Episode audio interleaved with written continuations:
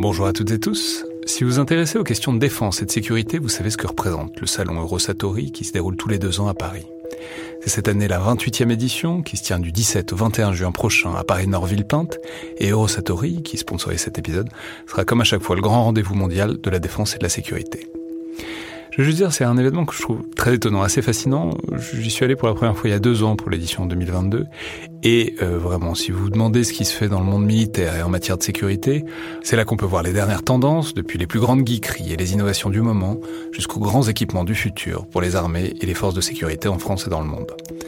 Bref, si vous intéressez de près à ce monde-là, c'est le moment de vous inscrire pour ce qui sera la plus grande édition de l'histoire du salon, avec plus de 1900 exposants et 60 000 visiteurs, vous pouvez le faire en allant sur eurosatori.com.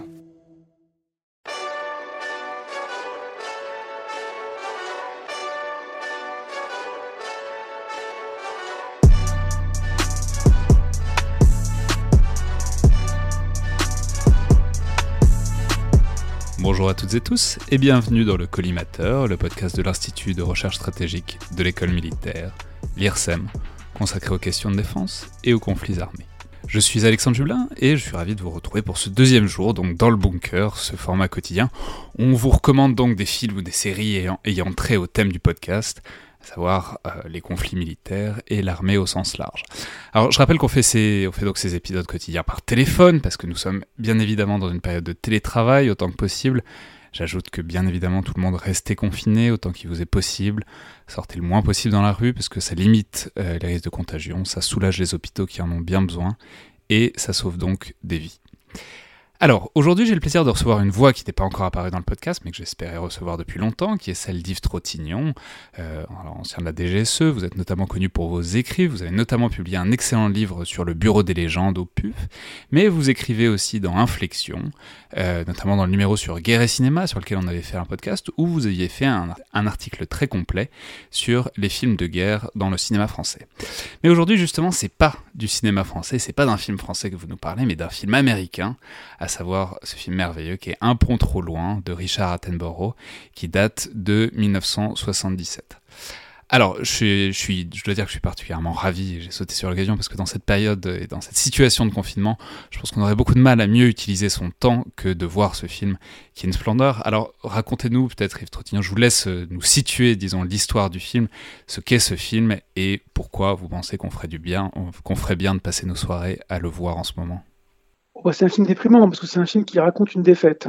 Euh, alors, c'est euh, comment dire, c'est une fresque. Hein. C'est une fresque très maîtrisée. Euh, c'est pas si souvent que des fresques, vous savez, avec euh, avec une quantité affolante d'acteurs très connus. Alors on trouve Michael Caine, Gene Hackman, euh, Dirk Bogarde, euh. Je veux dire, on, on, dirait bien que c'est un casting 5 étoiles, mais ce serait, ce serait insultant pour ce film parce que c'est bien plus que 5 étoiles.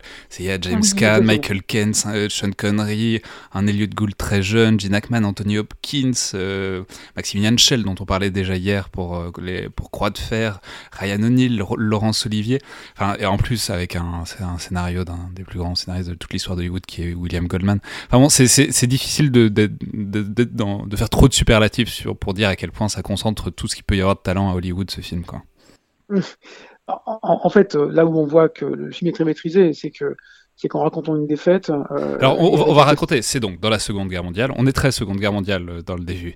Il s'agit d'une opération aéroportée pour prendre des ponts sur le Rhin, en fait, pour réussir à ça, passer. L'opération Market Garden, lancée par Montgomery, l'idée étant de, de, saisir les ponts euh, du Rhin, euh, enfin qui franchissent le Rhin aux, Pays-Bas afin de pouvoir contourner euh, l'armée allemande et de rentrer en Allemagne par, le nord-ouest. donc c'est une opération extrêmement ambitieuse qui, repose sur un timing qui est en fait intenable et qui d'ailleurs ne sera pas tenu.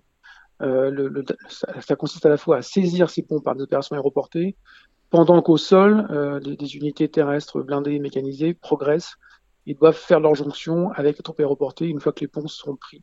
Donc ça ressemble un peu à une passe en avant, euh, enfin une cloche au rugby, sauf qu'évidemment, sauf qu'évidemment, euh, et c'est là aussi tout l'intérêt du film, c'est que c'est que la progression au sol se fait pas comme prévu, parce que bizarrement l'ennemi manœuvre et l'ennemi en l'occurrence sont des unités SS qui n'ont aucune envie de lâcher le terrain, euh, et que évidemment l'ennemi euh, qui a une compréhension assez fine quand même de ce qui se passe euh, tient les ponts, les tient, les, tient sévèrement, et que bien entendu ça se grippe, euh, ça s'enraye, euh, sans compter après que s'ajoutent les fameuses frictions chères à Clausewitz. Et donc finalement, l'opération échoue. C'était une opération reportée massive qui échoue. Euh, alors finalement, Montgomery s'en sort malgré, malgré tout, alors que sa réputation est intacte malgré l'échec. Euh, les pertes humaines sont, sont considérables. Et puis, bon, voilà. On, on peut dire que c'est un film qui est intéressant, notamment parce que historiquement, il est vraiment très exact. Enfin, c'est un niveau de. Alors, il y, a des, il y a des erreurs, il y a notamment dans les modèles de chars qui sont pas les bons modèles de chars. Enfin, bon, mais c'est une vraie opération qui a vraiment eu lieu. Alors, pas exactement pareil, mais enfin, en tout cas, il y a un désir de souci historique et de, précision historique qui est, qui est, qui, pas si fréquent que ça, notamment pour euh, les, guerres, euh, enfin, les films d'Hollywood sur la Seconde Guerre mondiale, qui souvent ont une tendance à la romantisation euh, très forcenée, quoi.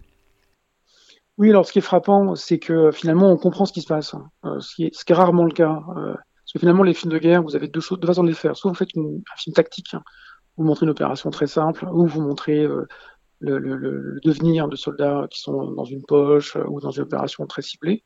Soit vous essayez de montrer la bataille dans son ensemble, et en général, on n'y comprend rien. Moi, je suis toujours à, critiquer la bataille d'Angleterre, qui est un film de Guy Hamilton.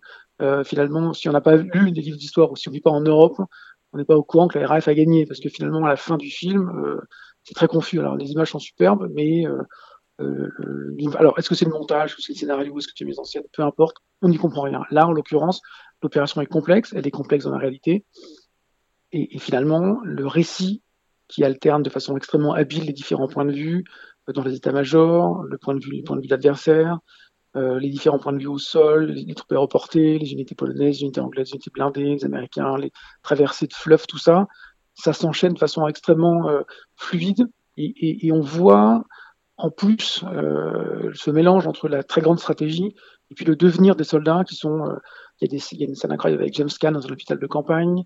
Euh, il y a la, la, fameuse scène. Où oui, c'est une, une, séance avec James Caan où James Caan, bon, qu'on qu connaît évidemment par le parrain, mais que, qui, qui, se met à menacer, à pointer de, de, du fusil à un médecin militaire. Enfin, c'est une scène qui reste en mémoire, enfin, pour que le médecin militaire euh, sauve, ou au moins essaye de sauver son camarade.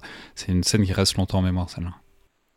Oui, c'est le James Caan des années 70, donc c'est effectivement le parrain, mais c'est aussi, euh, c'est aussi le James Caan qui tournera avec Malcolm Mann dans Le Solitaire. Enfin, voilà, c'est quand même le grand James Caan, très physique, euh, de, ces années-là.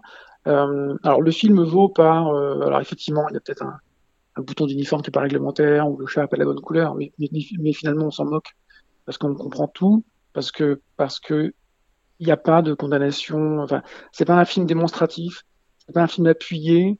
C'est un film où les personnages euh, sont surjoués, sont quand même bien identifiés. Enfin, on a un Gene Hackman, colonel des, des polonais euh, qui n'a pas le flegme d'Anthony Hopkins, qui lui commande une unité de para-britannique.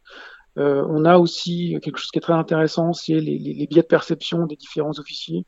Alors le, le, général allemand qui dit mais pas du tout, cette opération n'a pas lieu pour euh, prendre les ponts, c'est pour me saisir moi. Bon, d'un côté, vous avez euh, l'état-major britannique qui euh, découvre de façon, enfin presque trop, tard que finalement euh, la progression au sol va pas être tout un problème de santé, mais, au contraire va, se rencontrer, va rencontrer de, fortes résistances qui nie, qui, ne prend pas en compte cette, donnée parce qu'il n'est pas question que l'opération s'arrête. Alors, vous savez, on connaît l'inertie, on connaît la lourdeur des, des grandes armées en route. Euh, il reste qu'à l'issue du film et à l'issue de la bataille, les, dizaines de milliers de morts euh, et de blessés euh, donnent à cette décision de ne pas sursoir à l'offensive une tonalité quand même très très particulière. Ouais, et puis on peut ajouter que c'est comme souvent en fait, euh, maintenant que j'y réfléchis dans les très bons films de guerre, c'est un des un des personnages importants, c'est le fleuve. Enfin, ce que je veux dire, c'est les, en fait souvent les films militaires qui prennent un élément du terrain, un élément de la nature comme euh, personnage à part entière, comme en l'occurrence là le Rhin, le fleuve. Je me souviens de scènes où on les voit euh, pagayer avec leurs fusils, quoi. Enfin, où, vraiment le, le, la progression euh, dans, dans l'environnement est vraiment un, enjeu à part entière. Sont souvent des très bons films. Je, pense évidemment à la 317e section, mais enfin il y, a quelque chose avec le, le disons la rugosité du terrain et le fait que bah, c'est pour ça que se saisir des ponts c'est si important, c'est qu'un fleuve c'est un fleuve et c'est infranchissable sans pont quoi. Oui, alors le, le, fleuve, le brouillard, ces ponts très grands, ces, ponts qui sont dans les villes, hein, la bataille finale, enfin ça c'est pas Arnhem, on voit quand même qu'il y a des maisons qui surplombent les, les, entrées de ponts de chaque côté, c'est aussi la campagne euh, belge et néerlandaise, plate avec des, avec des bosquets, des, des, lisières de forêt dans lesquelles sont embusquées des batteries d'artillerie ou des chars. Tout ça, c'est il n'y a pas d'appui particulier. Enfin, le, voilà, si le, film raconte une bataille autour d'un fleuve, donc on voit le fleuve.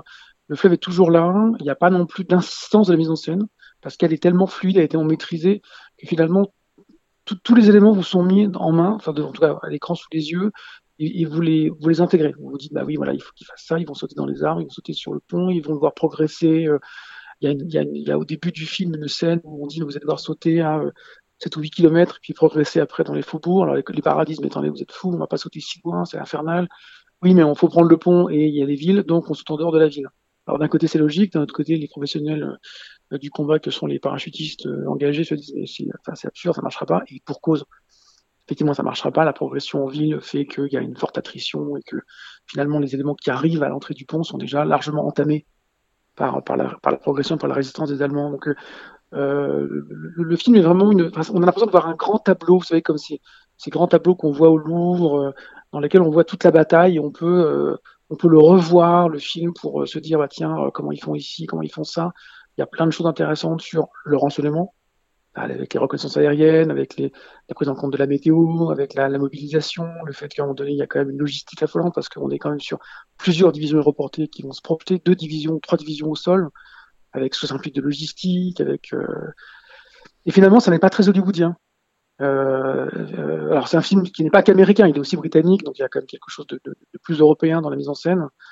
Mais on n'a pas besoin d'avoir la, c'est pas un péting pas, c'est pas non plus un Spielberg, c'est-à-dire que il y a du sang, il y a des morts, il y a des blessés, il y a des choses vraiment terribles qu'on voit, et en même temps, ça n'est pas théâtral. Ça, n'est ni du néo, euh, de, l'inspiration du western italien, comme on a pu le voir chez Peckinpah avec, euh, euh, ou même chez Jamel Fuller hein, dans, dans, dans, The Big Red One, par exemple.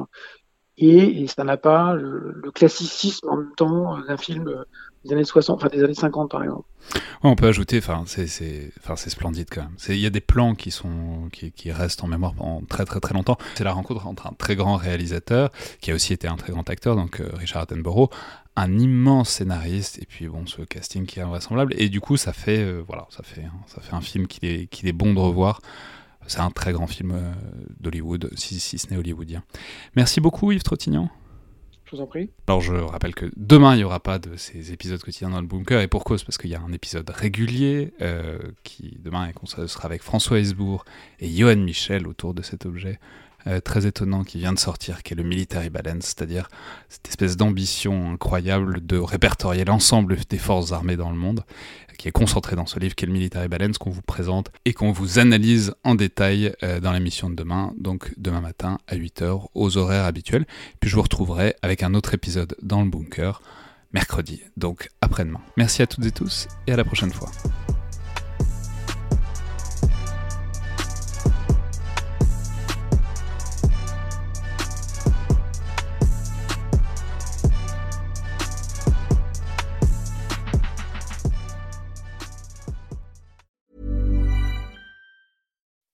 When you make decisions for your company, you look for the no-brainers. If you have a lot of mailing to do, stamps.com is the ultimate no-brainer. Use the stamps.com mobile app to mail everything you need to keep your business running with up to 89% off USPS and UPS. Make the same no-brainer decision as over 1 million other businesses with stamps.com. Use code PROGRAM for a special offer. That's stamps.com, code PROGRAM.